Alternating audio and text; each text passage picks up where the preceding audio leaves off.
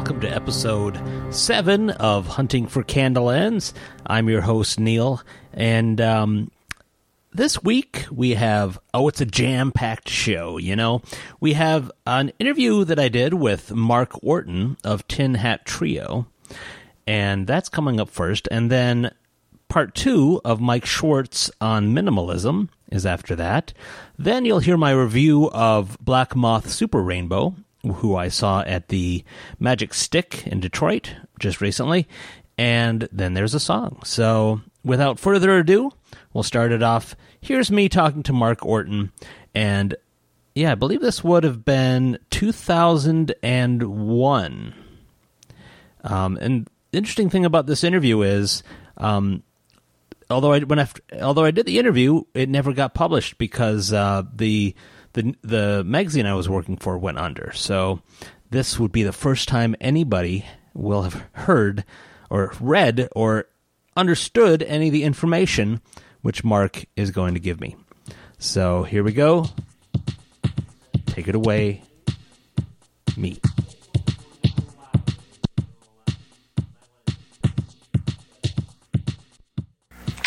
Great. Well, um, let's see. You're coming into. Ask, um, Yeah. I didn't uh, find out actually what what you're from. Oh, okay. Yeah, I, I work for a Soundboard magazine. It's a Okay. it's Boulder, Colorado magazine. Right. Okay. And it's actually kind of funny because I also I work at um I volunteer at KGNU, oh, you do. and I know you guys are coming in to uh, to play with us. So that's yeah, that's right. Yeah. So- so actually, it just got moved to a daytime thing. We we had hoped to do your Monday night. oh right. That actually just got moved. But All right. Well, then I guess I won't. I might not be able to see you there, but that'll be cool to have you there.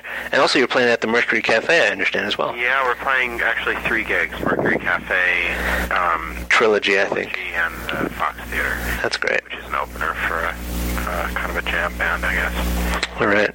So. Well, uh, so are you currently on tour, or is it just starting? Um, uh, we're not currently on tour. We we begin on October 2nd. Okay. We do kind of a short East Coast leg, um, uh, mostly the Northeast. Yeah. And then head out to you and through the Southwest, and then on up from San Diego to, to Seattle, Great. To where we end the tour. And have you been? Are you playing a lot of those sort of um, intimate settings, like uh, the ones you are Um, playing no, out we're here? not. I- It's it's really it's a it's a broad mix. I mean, like we're playing uh, something like a 3,500 seat theater in Seattle. Mm-hmm. Um, we're playing. I think there's like an 85 seat room. We're playing somewhere, maybe in in Boston or in Cambridge, actually. Right. Doing several shows at that place, but you know, smaller rooms. We're playing. Mo- by and large, I guess, you know, between 200 and 500 seat rooms, but it's always a mixed bag for us. We we um, kind of float between like as far ranging venues as like uh, well, we'll do like fine arts centers occasionally. It depends on the project, sort of, but we also get booked into rock clubs, and I mean it's one of the sort of the hazards of having this band that's hard to pin down stylistically Yeah, definitely. um, is that you know it's it's equally hard to present it to promoters and but uh, but actually it's fun. I think it's fun for us and it kind of brings out different aspects of the music depending on where we're playing. Definitely different things come out in a rock club when we're competing with uh, bar noise Right. Do in a um, fine arts center or you know some kind of classical concert hall. So. Yeah. Um, how do you how do you deal with a like a setting when you're in a, a bar or something, or just you have a whole Well, it's bunch of just, people looking for rock and roll? Yeah, I mean, I think you know, it's not that we. I mean, it's something I, I would only say it in kind of a positive light. You could think of it. You, one might think that it would have kind of negative implications because you'd have to tailor your set to the rock crowd and only play the more rhythmic material or whatever. But and uh, we don't really see that as a negative thing. There's a lot of different um, aspects to this group sound, and um, we might not explore the sort of heavier hitting, more rhythmic stuff, which Yeah. for us is stuff we love. uh, But in a in a uh, classical setting, we might not feel free to explore that as much. Um, maybe because we are exploring the lower end of the dynamic spectrum. Yeah. Um, but uh, and you know it's going to bring. Uh, there's a good deal of improvisation in the music, obviously, and it's going to bring out different things in the improvs, um, which always keeps it fresh for us. Yeah. that's another good thing if we're playing the same room night after night. Um, I think it's great to play to different crowds for sure.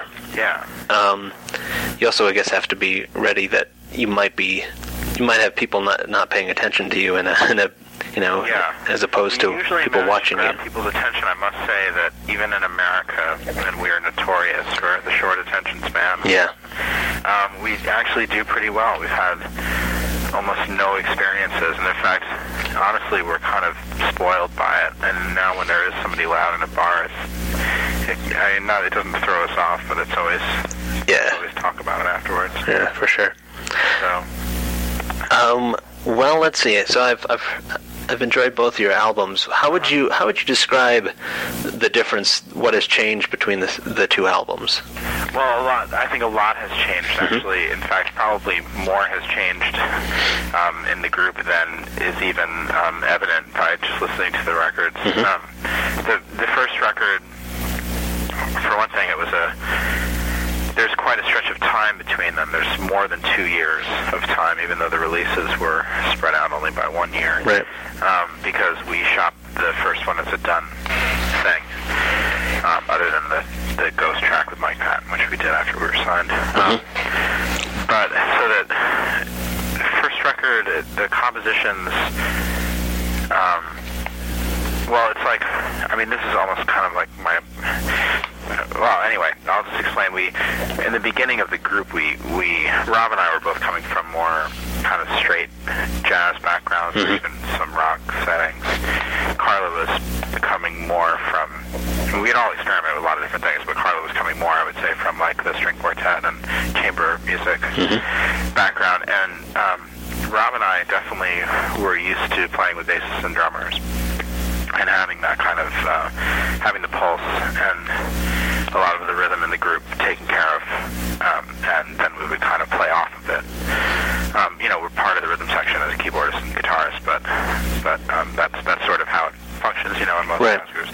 So we were kind of cast into these new roles where that was absent, um, and you know, the kind of you know endlessly scored out interplay that happens in most chamber music wasn't there for Carla. So um, anyway, we turned kind of because it's you know it was like a new thing for all of us. We turned to a lot of the world folk musics that um, employed like a, sim- a similar instrumentation, things like tango or klezmer music or bluegrass or Brazilian music like forró music or something.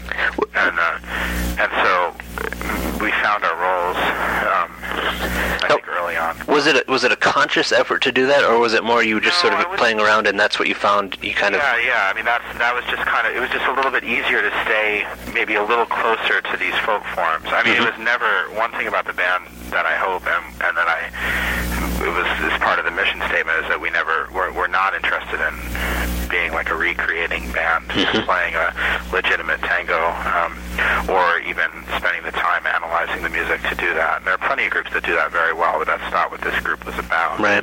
Um, so what I would say about getting back to your question, the, the difference between the two records is that the first one really, um, I think you can hear some of some of the influences are maybe a little bit more um, like overt or something, or I, some of the references I would I should say are a little Yeah. bit more overt, but they. Um, and then the second record, it might maybe it's a little bit harder to tell on some of the stuff anyway.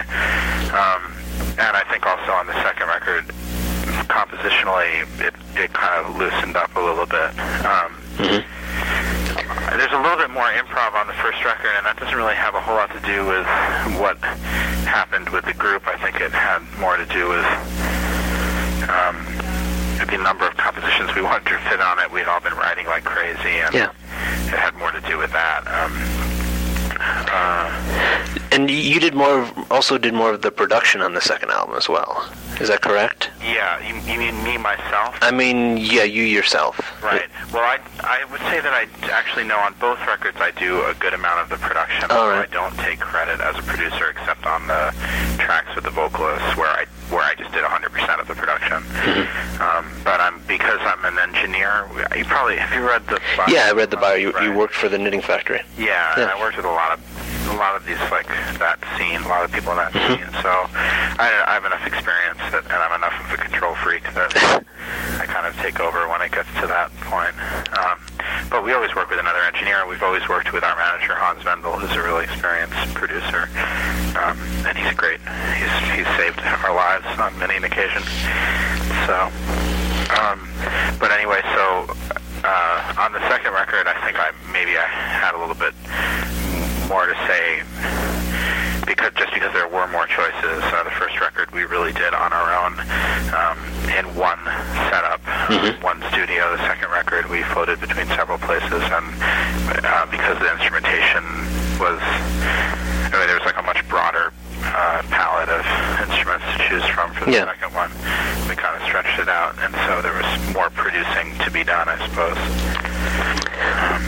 Well, tell me a little bit about the approach you take to composing, because that's obviously something that's very intriguing to somebody listening. Do you, I mean, what do you start from? I mean, do you start just from a, a tune, or do you start with an, you know, an idea of what you want it to sound like? What's Uh, the? It really, yeah. I mean, it, it kind of depends. I, I would say that um, both both of those things are possible. Um, I think that probably um, you can hear that some of them are more tuneful compositions and come from a simple melody that maybe exists almost in a jazz form of like an, a head and an improv section, and then it's sort of arranged and flushed out. Yeah, Um, uh, whereas there are some tunes that are just through composed, don't have any improv in them, and there are some tunes like Beverly's March, for instance, um, which is the third track on the second record. It's a really like heavy hitting one. Yeah. Hendrixy thing. Yeah, for sure. That, that came as an idea first, and to, I just wanted I wanted Rob and I to sound like a like a like a, a backbeat groove that was constantly turning around yeah, kind of imitating uh, an old drummer that Rob and I played with in high school, actually, who who was actually Uzu bad in that sense. He just turned it around constantly, and it was like in a really sort of not so tasteful way. But um, and so I think it depends, and uh, it depends on the tune, and um, I think. Uh, I think one thing about the group I would say though that is central is regardless of how it starts is is the the um, melodic sense that we we do stick to kind of simple melodic forms and use them as springboards to stretch out um, both improvisationally and compositionally. I like the idea of, I mean, it, it's sort of, I hope it's one of the good sort of, um, it's one of the good things that's come come of that is, is just the idea that the uh, like non uh, improv listener or contemporary music listener can still latch on to things. So, I mean, it's why I think we get played on NPR yeah. between news stories. So, Now, again, would you say that when you're composing that you have? I mean, well, you mentioned Beverly's March, but is in general, do you do you ever think to yourself, you know, it would be nice if we if we did a nice sort of something that was had an Argentinian tango kind of in it, Oh, I see what or or, Yeah, no, or not- Eastern European, so or. I mean, there's been a couple times when it's when I've thought to myself like, I wish that we had more of this type of sound that is inherent in the Yeah. group. Like I wish we had more music that um, that had our kind of like hyper Copland stuff. Yeah. that Really fitsy. Uh, you're a musician, probably. I am a guitar player and singer. Yeah, So like you know maybe maybe leaning towards that, or it would be nice if we had some really driving stuff. We don't have quite enough of that in the set. There's too many ballads, or or you know, be nice to have another waltz to kind of explore that side of things. Yeah. We like playing in triple times. Um, but I wouldn't say that we ever sat down and like you know, like I was saying before, and, and thought like you know we gotta let's do this Balkan thing and let's put it over a Turkish groove. You know, and Right. that's it's nothing against that, but for me, like that's some of my least favorite stuff are these like heavy, heavy world fusion things. right, where it feels a little forced almost. Yeah. Yeah, Rob, uh, the accordionist, has a term for it. Didgeridoo. That's funny because I've heard so many things with didgeridoo like in the last couple of years. Oh yeah. but uh, yeah, so I I wouldn't say I'd say that the way that you described it before might be. I don't think it ever gets quite that self-conscious, Mm-hmm. or quite. It's not quite that conscious an effort, but. Um, So I'm, I'm, I was reading here that you know it has it has in your little bio about you. You grew up in a musical fam- family, the son of a conductor. You, was there a lot of different types of music playing when you were a kid, or did you Yeah. figure it out as you went along? I had an older brother who, um, oh, my dad, my dad's really into, um, well, he's really into into Bach and early music, but he's also really into um, American music, Uh-huh. early American music, and also Copland and Ives, and so I was turned on to that stuff at a, at a pretty young age. Um, I also had a great composition teacher growing up who not only knew everything about Brahms, but also was like knew what was on the Ethiopian pop charts and Wow. was all over the map um, in terms of his knowledge, and he had a really profound influence. And then I also had an older brother who was like seven years older than I am, so he was like a 70s guy and was totally into the progressive rock stuff and made me like throw out my Sha Na Na by Jethro Tull or when I was in like third grade, you know. So um, I, I think yeah, I think there was a lot of different stuff going on. Um, Right. So all sorts of influences for yeah, sure. yeah. And then, you know, Rob and I grew up together, and Carla and I met actually when we were like maybe 14 or something, and and we all three of us have always had the relationship where we kind of we tried to outdo each other with new and weird stuff that would to turn the other person on to, you know. And so Well, along that lines, what what music has recently been perking up your ears? Um, somebody else just asked me this. I'm listening to. You know, I'm the, I'm like the worst one for this interview to ask out of the three of us. All right. Rob and Carla are really on it, and I've I've actually been I've been like all summer. I've had the summer off, and I've been working on my classical. I write classical music too, and I've been working on that all summer and um, conducting and stuff. So I've been kind of in a different mode. Yeah. Um, so I guess like I've been listening to a whole bunch of earlier orchestral stuff of Ligeti. Okay. Can can you tell me? Get, might as well write it down. So what, what's the uh, spelling of that? L I G E T I. Okay. Um, I really love that stuff. Uh, he's one of my favorite composers. He's a Hungarian composer, kind of like the new Bartok or something. Um, and uh, along those lines, Elliot Carter, um, and who's an American composer. Um, and then I guess for what else have I been listening to? I gotta think. I mean, I've been listening to a whole bunch of rock stuff, and I can't seem to get over Aimee Mann. Mhm. That most people have at this point, it seems like. No, it's good stuff. Um, I really like her songwriting. Um, I really like her as a lyricist. Uh, and what other stuff? I mean, I listen to a lot of old timey stuff. So, you know, the Carter Family and less known versions yeah. of that. Um, Would you say? I mean, now that if you've been working on classical music, would you say that you've been trying to listen to classical music, or, or trying to avoid I say listening that I to? always, well, yeah. I mean, I, I don't like the idea. I don't generally listen to music so that I can write that type of music. For sure. Um, Yeah. But but in terms of what I was, I mean, like Ligeti and Carter and stuff, I'm listening to them for maybe for ideas more like in orchestrations or um, more kind of like on the technical side of things. Yeah. Uh, like more like how they develop things. Um, and yeah, I, just I wish I could pull out a few more things that I've been listening to. Well, if you if you think of anything, you can just. Yeah, Bring it I think I have your email now, maybe. Okay. Because I just I got home and checked my email, and Han sent me. I think he sent me your email, or if he doesn't, I'll, I'll get it from you. Okay. Great. Um, as a as a group, have you been composing more music se- since your last album?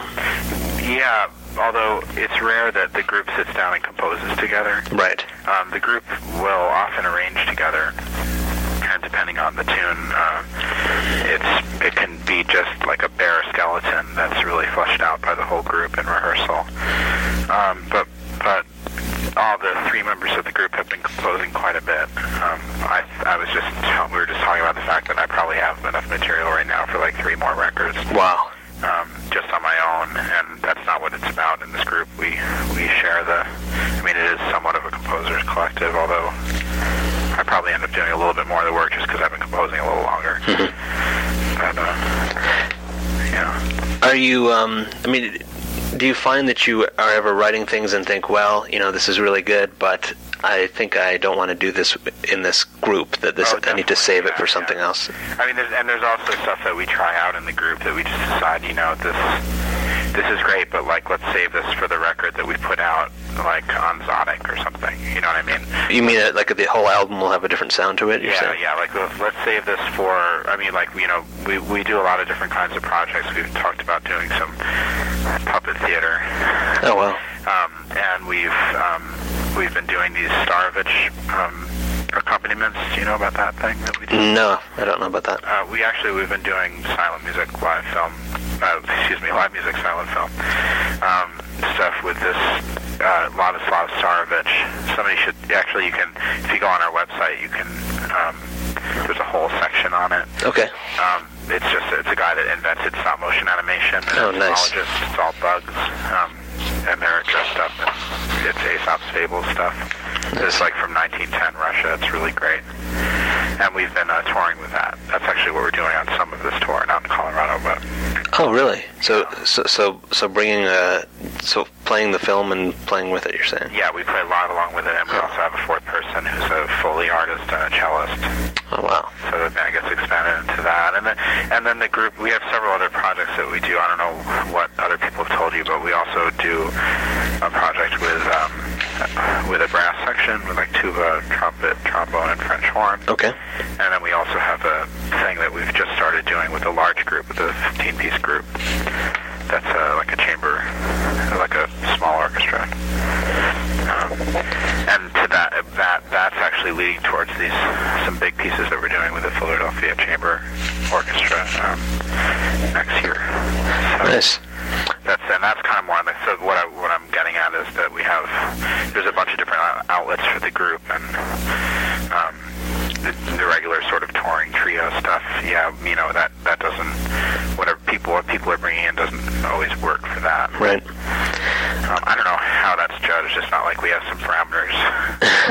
Right. Probably just whatever mood we're in that day.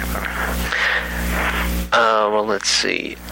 I was wondering if I could get just your comments on the other two members in your band, just so so I can, you know, write a little bit about about them. Oh, you're gonna rent, you're gonna print it. Right. I'm just kidding. Oh, I didn't get it at first. Um, like Carla, I mean, t- tell me, tell me what she brings to the band, and etc. Well, I mean, um, Carla, like I was saying before, um, her first strengths were in the classical world. Um, she's a phenomenal contemporary classical musician, and I think if she decided to give up all of the wild other projects that she does, would be the top at that. Um, and uh, she's she having spent years um, doing chamber music and really being the top in that world.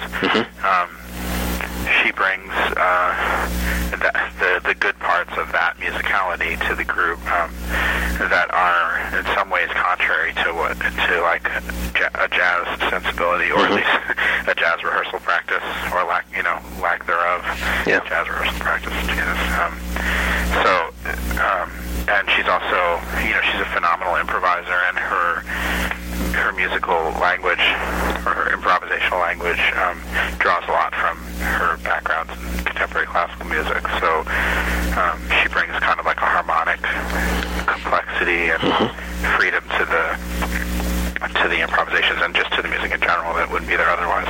Also, both Rob and Carla have perfect pitch, um, and they both have um, phenomenal ears beyond just the normal perfect pitch that people have.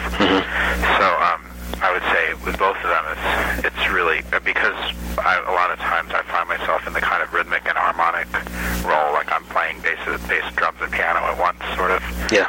as a guitarist, it's it's really nice because I can I have a lot of freedom to experiment harmonically without feeling like I'm going to leave them behind, feeling around for the chords because they know what they are instantly. Yeah.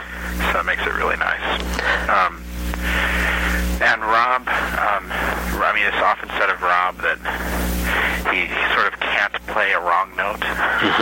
Um, and this comes from his perfect pitch and this photographic memory he has. He, it's sort of impossible for him to play a wrong note. It also probably, you could talk to a psychiatrist about it. There's probably some other reasons too. but, uh, no, but he, he, um, he he has a really um, incredible innate sort of melodic sense. Um, you know, he he is really good at morphing into many different musical styles, many different pop idioms, um, and and still maintaining his his personality, like his sort of signature with it. Um, he could easily play with Dolly Parton, or and he probably plays plenty of country gigs, or he plays with Susanna or you know, and he, he playing with or for, with Frisell, or Right. with all these different people. You still know it's him right off, and it's not just that it's an accordion. He's um, I don't know. So he brings that to the group. Um, Great. He's a great jazz player. He's played with Max Roach and all kinds of people. Yeah, I saw that Don Byron. Yeah, yeah, yeah. So I mean that that's that's nice. Um, Well, cool. Um, let's see if there's some, something else here. Um, well, so I'm, I'm understanding that there's probably not another album planned for a little while. Is that is that actually, right? no. We're recording in Oh. December, Okay. and we're um we're doing uh the record is it's it's decidedly more sort of American-y sounding. Okay. Um, the record's going to be called "The Making of Americans," um, and uh, but I don't know if you should print that actually. Okay. Think of it if that's okay. Yeah, And you mean just the title, or I can talk about the album, but just not the Yeah, title? yeah, exactly. Okay. Yeah. Um, but uh, the other thing that you definitely cannot print, please, but I'll tell you Sure. to give you a sense is that actually Willie Nelson's singing on it. Oh, wow. On a couple of the things, so and we're do- we've done a full orchestral thing with him, and Oh, that's good. actually that, that's already done, but he hasn't. He's going to sing on it hopefully at the end of this month. All the things have gotten crazy with recent events Yeah. flying and stuff. But anyway, um, so, and we're doing some saloon music on that, and there's going to be a, really happening and famous hippie drummer guy sitting in on that stuff. Um, I'm not going to drop any more names. Okay. Anyway, but uh, Well, that sounds really exciting. I just Yeah. bought um, Redheaded Stranger the other day, and I yeah, uh, really it's a great enjoy record. it. That old stuff, yeah. Uh, For saloon music, yeah. Yeah, yeah, no, so that's gonna be fun, and we're and we're um, we're also uh, um, talking about doing a live release for Sonic for John Zorn's label. He'd really like us to do one. Um, there's a possibility with that, and we're working on um, recording these scores that we've been performing with the Starevich films, and possibly even aiming to release them with the films themselves. But that's all way speculative right now. Yeah. The granddaughter owns the rights in France, and it's complicated. But Right. Well, that would be really, really nice. we're hoping that it comes through. Too Um, bad they didn't send you one of these videos. I, maybe I'll try to get Hans to do that. oh, that'd be very cool. I'd like to check that out. You'd, I think you'd really like it. It's pretty amazing stuff. Cool. Very nice. Um, I guess the, the last question, just just because I know that a lot of people at the station got got turned on to your second album, Yeah. seeing Tom Waits on there. Oh, so how did your how did that colla- collaboration uh, come come to be?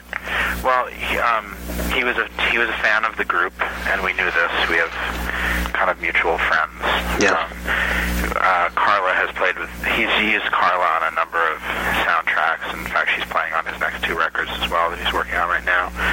Um, as we literally as we speak, she's been in the studio this week. Um, Cool. uh, Rob was in a band called Oranj Symphonette that includes Ralph Carney and Joe Gore and All right. um, all the Matt Brubeck, the people that play with Tom. So he was aware of Rob and somehow through these different connections had heard of us and his wife is also, Kathy's also a big fan of us and and so we knew that and the uh, the idea of that track we were I'm, I'm a really big fan of that Sinatra Jobim collaboration that record they did uh, for Re- Reprise and uh, it's like with an orchestra and Brazilian y stuff with Sinatra singing over it and, and we kind of were going for a like a surreal version of that and uh, who could be better Yeah. for surreal Sinatra No doubt. so, so yeah we asked him and he he's really generous it's nice And and how did it come to? I mean, had you already written Helium, and then you? Yeah, I, you know, I wrote it actually. I wrote, um, I wrote probably like, I guess it was about seven tunes that I was calling Brazilian devotionals.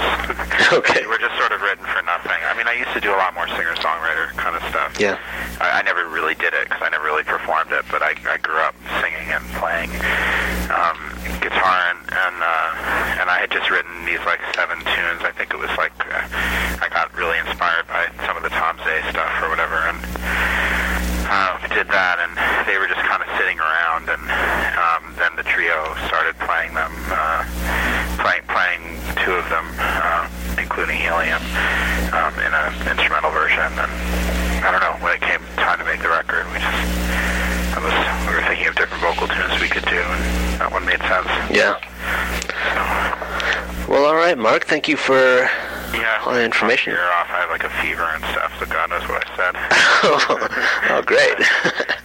no, cool. I think this this will this will turn out really nice. Um,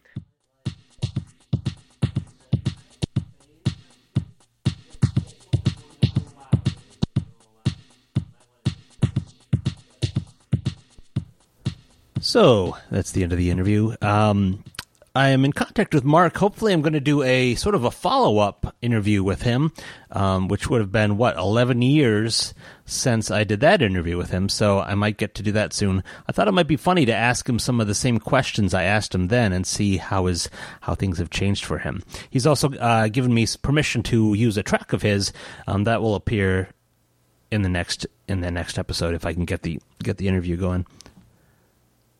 Up next, here is Mike Schwartz on minimalism part two. He just finished talking about Terry Riley. Now he's going to move on to Steve Reich and some others.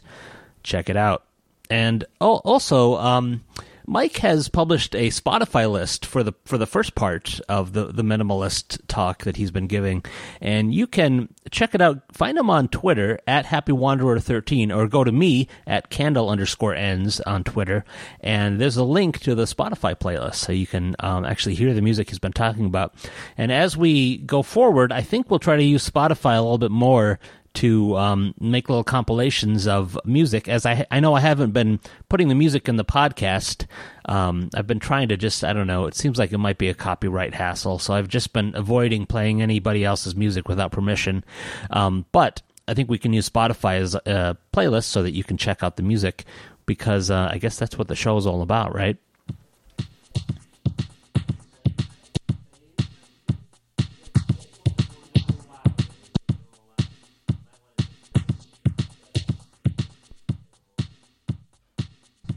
Okay, time to move on to the next composer I want to talk about, which is Steve Reich. So Steve Reich is one of the more radical and adventurous of the minimalists, and he's also one of the most influenced by world and folk music as well. Um, he also studied non-Western music like La Monte Young.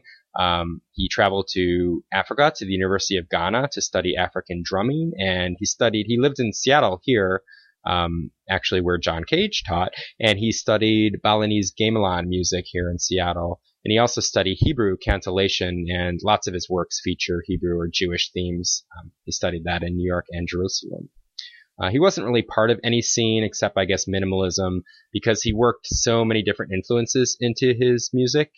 Um, and I guess his great innovation was the use of phasing and sampling.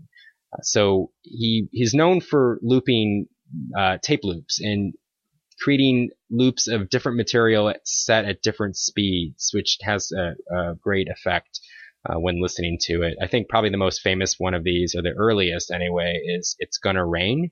Which um, it basically Reich took the voice of a Pentecostal preacher named Brother Walter. He was delivering a sermon on a street corner on Noah and the flood, and Reich looped this this sermon at gradually different speeds on two different uh, tape players um, creating it created this heavy sonic texture and also kind of an atmosphere of paranoia and fear with the refrain "It's gonna rain" repeated over and over. This is during the Cold War, remember, and I think the Cuban Missile Crisis was was then fresh on the minds of, of Steve Reich and others. Um, interestingly, the innovation, the phasing of this work was created by accident. Uh, Reich originally intended to line up the two recordings so that one would issue "It's Gonna" and then the other would issue "Rain." However, he he accidentally lined them up in unison, so they played at the same time, doubling the preacher's voice. But he noticed that one of the recordings was slightly faster than the other, which made it eventually become out of phase with the other one. And that's what created this unique phasing effect, which gets used a lot in minimalist music. In fact, Steve Reich, after It's Gonna Rain, did a piece called Come Out, which um, was similar. It utilized another black voice, the voice of Daniel Hamm, an African American boy who was beaten up by New York police. Um, and it he isolates the phrase "come out" uh, over and over into eight channels, and it's it eventually really gets psychedelic. It's pretty neat. Uh, he also, if you're looking to go further, and I would definitely suggest you go very deep into Steve Reich's work. He's got a lot of incredible pieces. Uh, he did something called Piano Phase, which had pianos moving in and out of phase with each other. Uh, I've heard it described as kind of a kaleidoscopic effect, like the music is coming in and out of focus, and it does feel like that when you're listening to it. He also did later works in this vein as well, Phase Patterns in 1970, six pianos in 1973, and most famously four organs in 1969. Uh, with Philip Glass actually playing one of those organs. Uh, I should note too, I mentioned earlier this music could be really challenging for audiences at the time and quite controversial. At one uh, Steve Reich performance in 1974, um, it was interrupted by a woman going to the front of the stage and banging her head against the edge of the stage, shouting, "All right, I confess," in the middle of the performance. Um, Steve Reich was a big influence on Brian Eno, who I mentioned kind of led me into this music in the first place. And if you ever heard um, the Heavenly Music Corporation on Brian Eno and Robert Fripp's No Pussyfooting LP, that features some of the same tape delay effects that he learned from Steve Reich. All right. Um, I didn't even talk about the most famous Reich piece, or one of them, which is music for 18 musicians, very influenced by the music of John Coltrane. And I also didn't mention the fact, well, I will now, that um, Reich actually worked with the future Grateful Dead member Phil Lesh. It's kind of an interesting anecdote. They were in a mime troupe in San Francisco in the 60s, composing the music. Just kind of curious. Um, but I will say one more thing about Steve Reich and one of his pieces that's probably my favorite of all his works. Um, so Reich used to spend his early years traveling between New York and LA, and the sound of the train wheels on this journey was a huge influence on him. And you can hear this in a really amazing piece of music called Different Trains. Uh, it's from 1988, and essentially this piece parallels the experience of Americans riding in comfortable Pullman cars um, to the experience of Jews in the Nazi Holocaust um, being transported on cattle cars to Auschwitz. Uh, really quite a daring uh, contrast. And he, it consists of four live musicians who kind of repeat a chugging musical figure synchronized to uh, taped string quartets. And the really key thing about this piece is Reich fills it with samples. There's samples of taped sounds of speeches and whistles and sirens, conductors' announcements, as well as the voices of Holocaust survivors. It's quite an amazing work. Um, definitely suggest you listen to it. It's there's three parts: America before, during, and after the war, and it's really, really amazing. One of my favorites. Uh, and Reich would also explore other Jewish and kind of Hebrew themes in a work called Tehillim uh, in 1981, which involves voices reading text from the Psalms from the Bible. Um, also, one more thing to say about Reich. Uh, very interested in African drumming. He actually traveled to Africa, and a piece of his, probably one of the more famous pieces, is just simply called Drumming and features bongos, marimbas, glockenspiel, uh, with female voices and a piccolo. And just really, if you, if you, you don't have to listen to the whole thing because I think it's five LPs or, or maybe two or three CDs, but the final section of drumming is incredible all these percussion instruments just join together in this amazing um, fanfare. Um, and if you're interested in his percussion work, he also did music for pieces of wood and clapping music, which basically is performed entirely by clapping hands. All right. Bear with me. Almost there. The next uh, person I'm going to talk about, Philip Glass, who I'm sure all of you've heard of.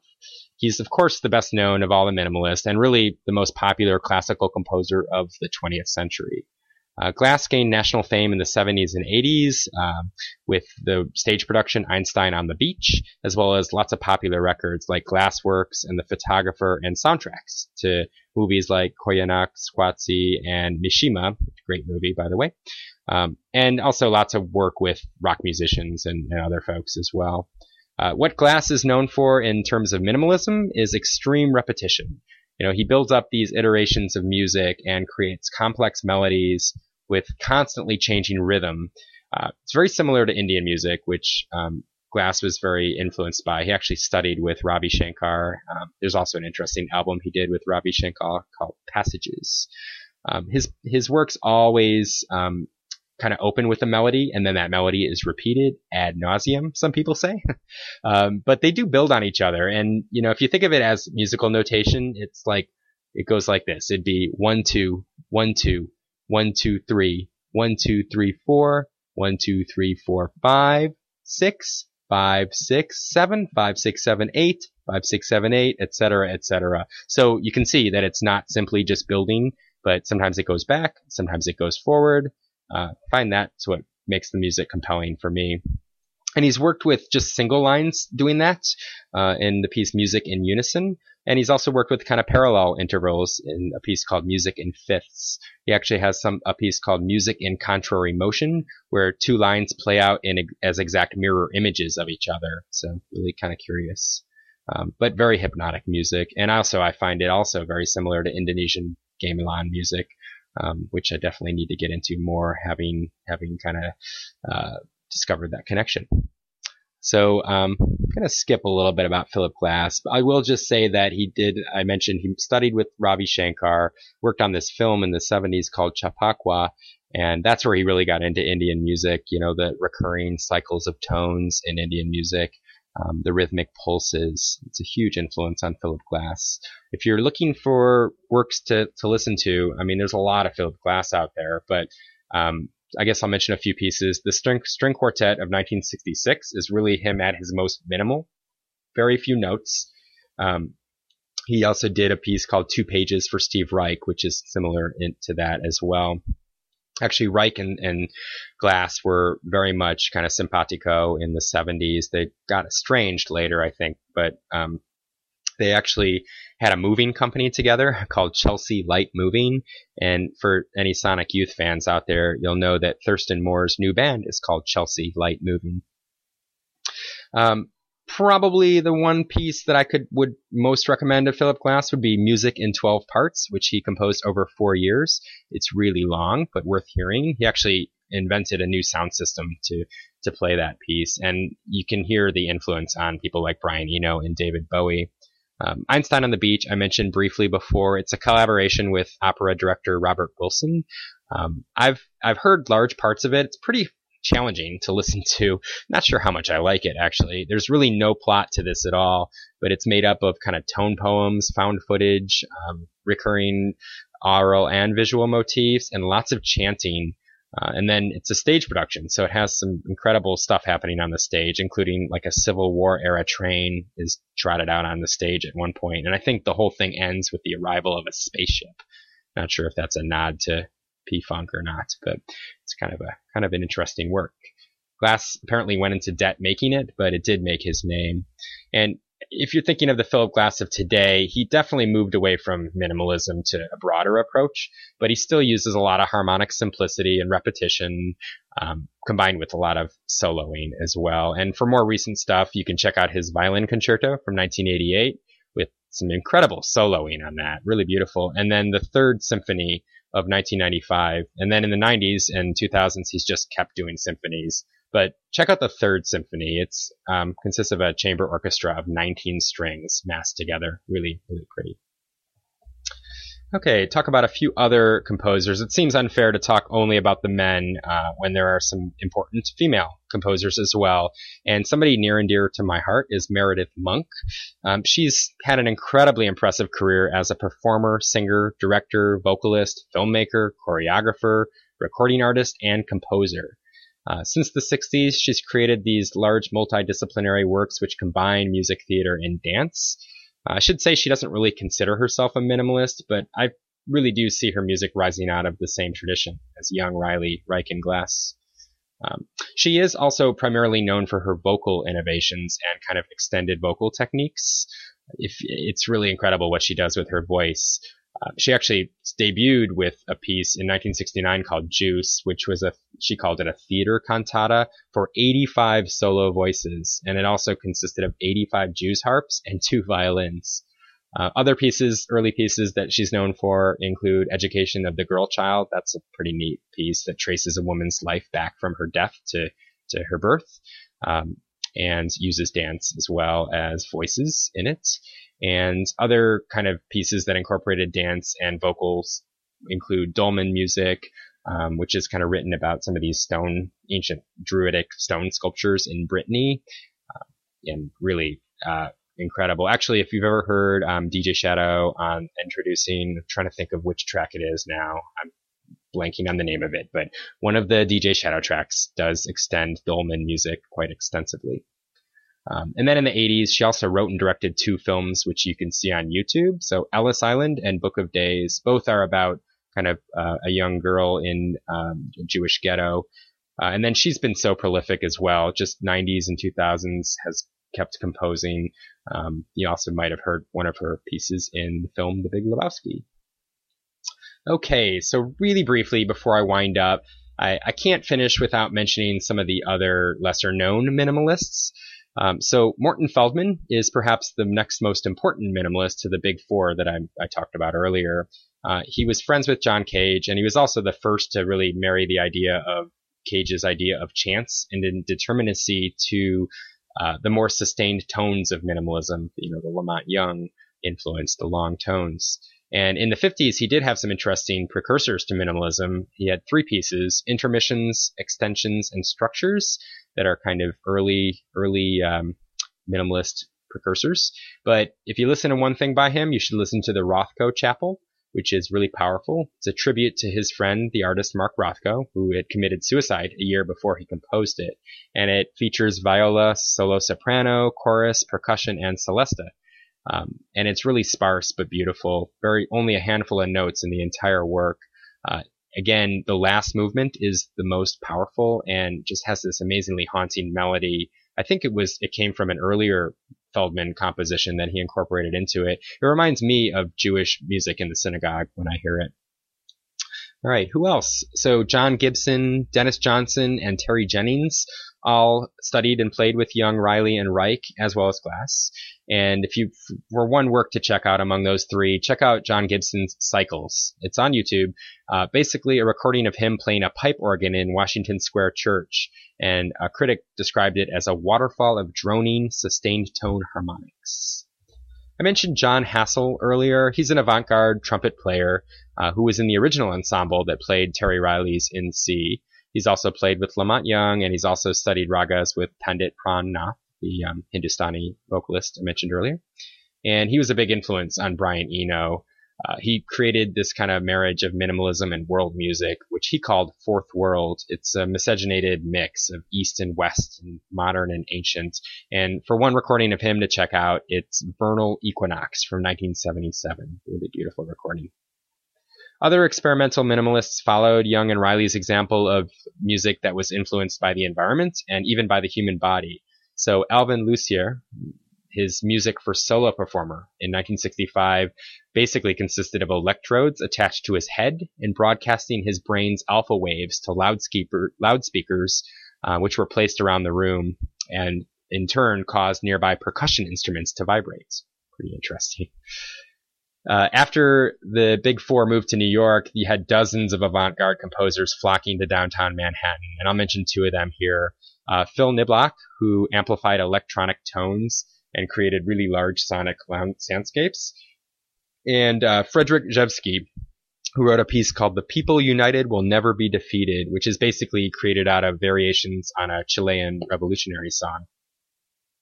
As far as other women, um, Joan La Barbara is a she's a pioneering vocal performer, similar in a way to Meredith Monk, and uses all kinds of vocal inflections to create her music. So glottal clicks, circular singing, and multiphonics, or the sounding of multiple pitches at once. And then I can't finish without mentioning John Adams. Um, he's been called a second generation minimalist, although really I think of him as more in the romantic tradition as well, with um, minimalist influences. And so his music combines the pulsing rhythms and the slow harmonics of minimalism with really large orchestras. And so there's works like Phrygian Gates and Shaker Loops, particularly worth checking out, from the late 70s. And then if you want to hear him at his kind of peak period, um, the massive opera Nixon in China strange subject for an opera, but he milks it for all it's worth. And he did a piece called uh, Harmonielehre, I really don't know how to pronounce that, but um, it's uh, it's like minimalism on steroids, basically. Uh, I think it's equally indebted to composers like Mahler as it is to Riley and Glass. Um, but John Adams is probably the most accessible minimalist uh, musician, so could be a good place to start if you're finding it challenging getting into some of the other stuff. Other notable Adams works include Century Rolls, which is a tribute to old time player pianos, and The Wound Dresser, a song cycle interpretation of the Walt Whitman poem, and also mentioned Short Ride in a Fast Machine, which is really fun. It's in a kind of exciting, pulse pounding fanfare with lots of ideas and instruments just blaring. Um, and then Adams did win the Pulitzer Prize recently for On the Transmigration of Souls, which he composed in memory for the victims of 9 11. So I quoted Michael Nyman a few times throughout this podcast, and he also was a minimalist, worked more as a musicologist. Um, he wrote a great book called Experimental Music, which I referenced a lot for this. And he's also known as a composer of film soundtracks, which um, leads me to talk really briefly about minimalism and film soundtracks. Um, so at the beginning of the 60s, minimalist music started appearing in films, and it lent itself really well to films because of its ability to create suspense and cinematic ideas of time and rhythm. And I think really with Philip Glass, that's where minimalism came to a lot of people's attention. So I mentioned Philip Glass did the scores of movies like Koyaanisqatsi and The Thin Blue Line, which is a really great score. Uh, but Michael Nyman also, so movies like The Piano and The Draftsman's Contract by Peter Greenaway. Um, Terry Riley did a couple film scores that are worth seeking out. One is called Les Yeux Fermés, The Eyes Closed, and another is um, called Lifespan, or in French, Le Secret de la Vie. And Lifespan is great. It's a great little science fiction movie with Klaus Kinski. Both have great soundtracks uh, on them. And Steve Reich also did um, a recent soundtrack to Craig Lucas's film The Dying Gaul. And if you've heard, say, recent other recent composers, for example, Jonny Greenwood of Radiohead recently did the soundtrack to There Will Be Blood, very influenced by minimalism. Minimalism also kind of overlaps with electronic music as well, and I'll leave that for another podcast. But pieces like James Tenney's Analog Number One uh, and tape music as well, which I've talked about a little bit. Um, but you can seek out Morton Subotnick's uh, Silver Apples of the Moon. This is a really notorious piece. It came out in 67 and actually became a surprise hit. Um, it's this really beautiful synthesizer music, and it was heard by the Beatles and was really made um, made influential and popular by by them, I believe. Um, I'm going to finish just by talking a little bit about minimalism's influence on pop and rock music, um, since really that's how I got started listening to minimalism. And no better place to start than the Velvet Underground. So the Velvet Underground directly borrowed La Monte Young's drones for their music. If you listen to the opening of Venus in Furs, you're, you're hearing minimalism there. John Cale, as I mentioned, was in Young's Theater of Eternal Music, and um, Cale combined the experimental drones that he, he gained from La Monte Young with Lou Reed's streetwise songwriting uh, to create their early music. So um, other members of the Theater of Eternal Music also played on early Velvet Underground performance as well. And Angus Mc, MacLise, I mentioned, was the early percussionist for Velvet Underground. So listen to that first Velvet Underground album, All Tomorrow's Parties, I'm Waiting for the Man, and especially the Black Angel Death Song and Heroin, to name just a few. And John Cale later did an album with Terry Riley called Church of Anthrax. Actually, haven't heard that one, so should check it out. Um, but uh, one I have heard that's notorious is Lou Reed's Metal Machine Music, which is kind of a noise drone album. You know, some believe he just did to fulfill his his um, contract, but really actually does acknowledge uh, La Monte Young and minimalist influence, even right on the cover. Um, so Brian Eno, who was kind of my gateway drug, was a, you know an art school experimentalist back in these days, and he really loved John Cage, La Monte Young, Steve Reich, and Philip Glass, and um, you know, was a huge popularizer of minimalism. He um, was in Roxy Music, of course, for their first two albums, and he did add some minimalist touches to those first two Roxy Music albums, especially the second one, For Your Pleasure, has some extensive phasing on it, similar to Steve Reich. Um, but Eno, of course, later created ambient music, which is a clear offspring of minimalism. And so, in addition to albums like Discrete Music and Music for Airports, you should definitely check out Eno's Music for Films, which is really a great minimalist album. David Bowie, uh, along with Brian Eno, attended a Philip Glass concert in 1971 and was very influenced by all of these musicians. You listen to Station to Station or his Berlin trilogy. Um, he definitely incorporates minimalist influences like drones and pulses and things. Um, also, The Who, uh, with Baba O'Riley, directly influenced by Terry Riley's keyboard studies. Um, actually, the name of the song, Baba O'Riley, is a reference to Terry O'Reilly and Pete Townshend's Indian guru Meher Baba. Other bands, Bjork, Radiohead, Spaceman 3, and James Blake have all claimed minimalism as an influence. Um, I also mentioned Thurston Moore's new band, Chelsea Light Moving, but um, Sonic Youth themselves were a huge, um, a huge kind of carrier on of the tradition of minimalism um, at, via Glenn Branca, who was a downtown New York composer influenced by Reich and Glass. And other bands continued on in that vein as well. So Jesus and Mary Chain, Spiritualized, Verve, Slowdive, and My Bloody Valentine, to just name a few. And I'll just finish by saying hip hop as well it can be influenced, can be thought of as influenced by minimalism, especially in its use of samplings and loops. Um, you know, going back to John Cage and before.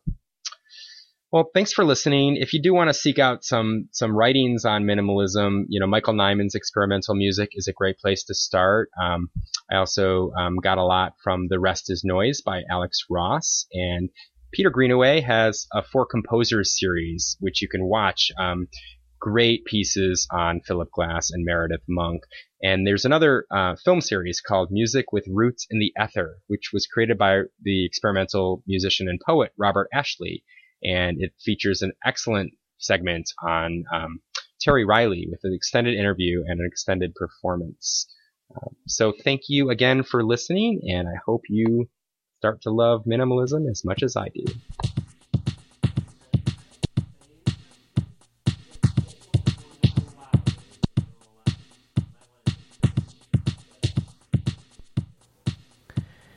And once again, Mike can be found on Twitter at Happy Wanderer 13. Up next, here's my review of Black Moth Super Rainbow, who I saw last Friday at the Magic Stick in Detroit. And I've started working for a magazine in Michigan called Here Magazine, and this is the first thing that I did for them, which was to review this concert.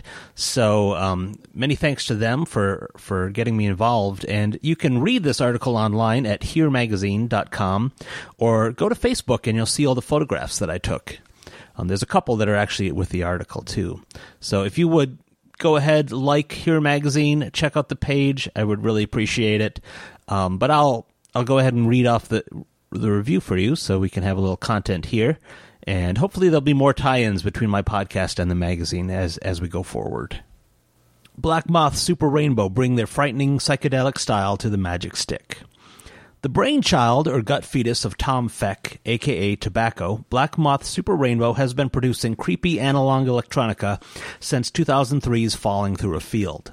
Cobra Juicy, the Kickstarter funded 2012 album, was perhaps their most easily embraceable release. Neither out of place as an accompaniment to an impromptu light show impromptu light show in my daughter's bedroom, like a Sunday, or a bike ride on the first hot day of spring, we burn, it brings to mind disco ball reflections in a roller rink or the smell of orange soda on your t shirt. But in concert, BMSR come across as pulsing, frightening psychedelia. Less air, more black angels, as they brought their show to the Magic Stick in Detroit. As opener, Oscillator Bug, a mustachioed solo artist with an assortment of gadgets and a microphone, went straight to maximum DIDs, that's diarrhea inducing decibels, for a frontal assault on the intestines.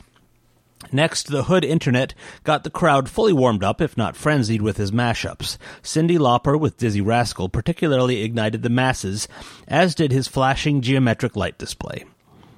A perhaps too late warning of potentially seizure causing flashing lights preceded the introduction of insane film footage, which would play behind the band throughout the night as BMSR entered and began playing Cobra Juicy's Hairspray Heart. Tobacco mostly obscured behind his laptop, crouched to sing into his vocoder, which synthesized his voice into androgyny. Female keyboard player The Seven Fields of Aphelion stood next to him, center stage, yet demure. Drummer Iffernaut played forcefully in the background, dressed in full ninja garb. Guitarist and grave-faced label owner Ryan Graveface stood unassumingly to one side of the stage, as did bassist Pony Diver a stage full of quasi anonymous stage personas united to create a powerful, intoxicating sound. The film behind the driving, sinister windshield smasher fe- features the assault of a hapless couple, mostly from cake and shaving cream, and this anarchistic spirit seemed to well in the heart of the audience as they surged forward, making my attempts at capturing an image of the partially concealed tobacco even more difficult.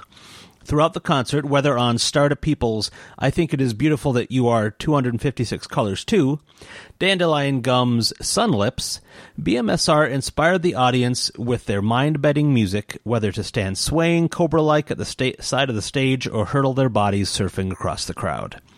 With an encore that included Cobra Juicy's The Healing Power of Nothing and Dandelion Gum's Forever Heavy, the concert came to a close. When his fans and I spoke to him after the show, Tobacco was friendly and modest. However, his choice of words when I asked him to describe the night's concert did eerily echo that of the Old Testament God, who similarly, after beholding all that he had created, concluded, It was good. And to close out the show, which I guess has turned out to be quite a long one, um, this is a track I wrote called Dum Dum. And I've been noticing there's a few songs that I haven't put on here yet, even though I think they're pretty good songs. Uh, but mostly because they're sort of miserable, misanthropic songs. It's almost like I have a suite of four or five songs which are um, even more miserable than most of my other songs. Um, and I guess the, it's strange sometimes sharing those because you think, well, if someone hears this, they'll think, wow, that person um, is doesn't really like other people or doesn't doesn't like me. Um, and I try to I'd like I always want to have a little disclaimer with my songs saying that that it's more of a snapshot into um, my mood when I was writing the song or um, or working on the song, less than a overarching view of of how I feel about things every day. So I also tend not to write happy songs because I I don't know if you're if you're happy, I generally just do happy things. You know, like play with my kids. Um, I don't sit around writing songs, but that's just me. So there's my disclaimer. So this is Miserablest song number one, Dum Dum. Thanks for listening. By the way, you can listen. You can find all my uh, original songs on Bandcamp and um, go to check us out on Facebook, Twitter, email me, candlelens at candlelens.com, or go to my website, or jump up and down and wave your arms in the air. You know, there's a lot of things you can do in life. Anyway, here's Dum Dum. Thank you. Goodbye.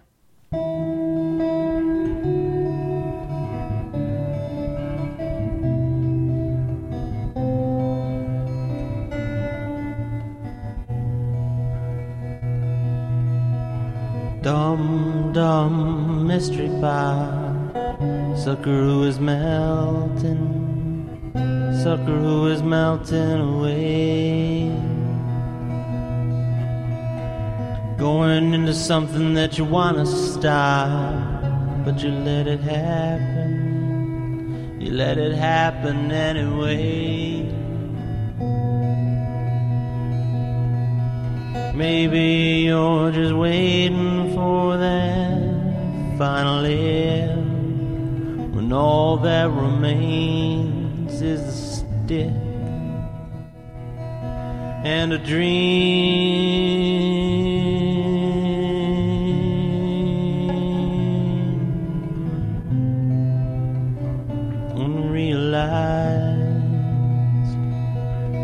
like a dumb dumb mystery sucker who is melting who is melting away. Easter bunny lays those chocolate eggs. They never hatch they just melt away it's another funny symbol of the rebirth of spring. It's another funny symbol of everything. like a dome dome mystery pop. A sucker who is melting, sucker who is melting away. Look, have any cavities, but my head is full of death and depravity. While we sit to discuss this disparity, well, I hope I don't miss this one moment of clarity. When that moment, when it finally comes, I find the dead know nothing and the dying dumb like a dumb, dumb mystery pop. A sucker who is melting, sucker who is melting away.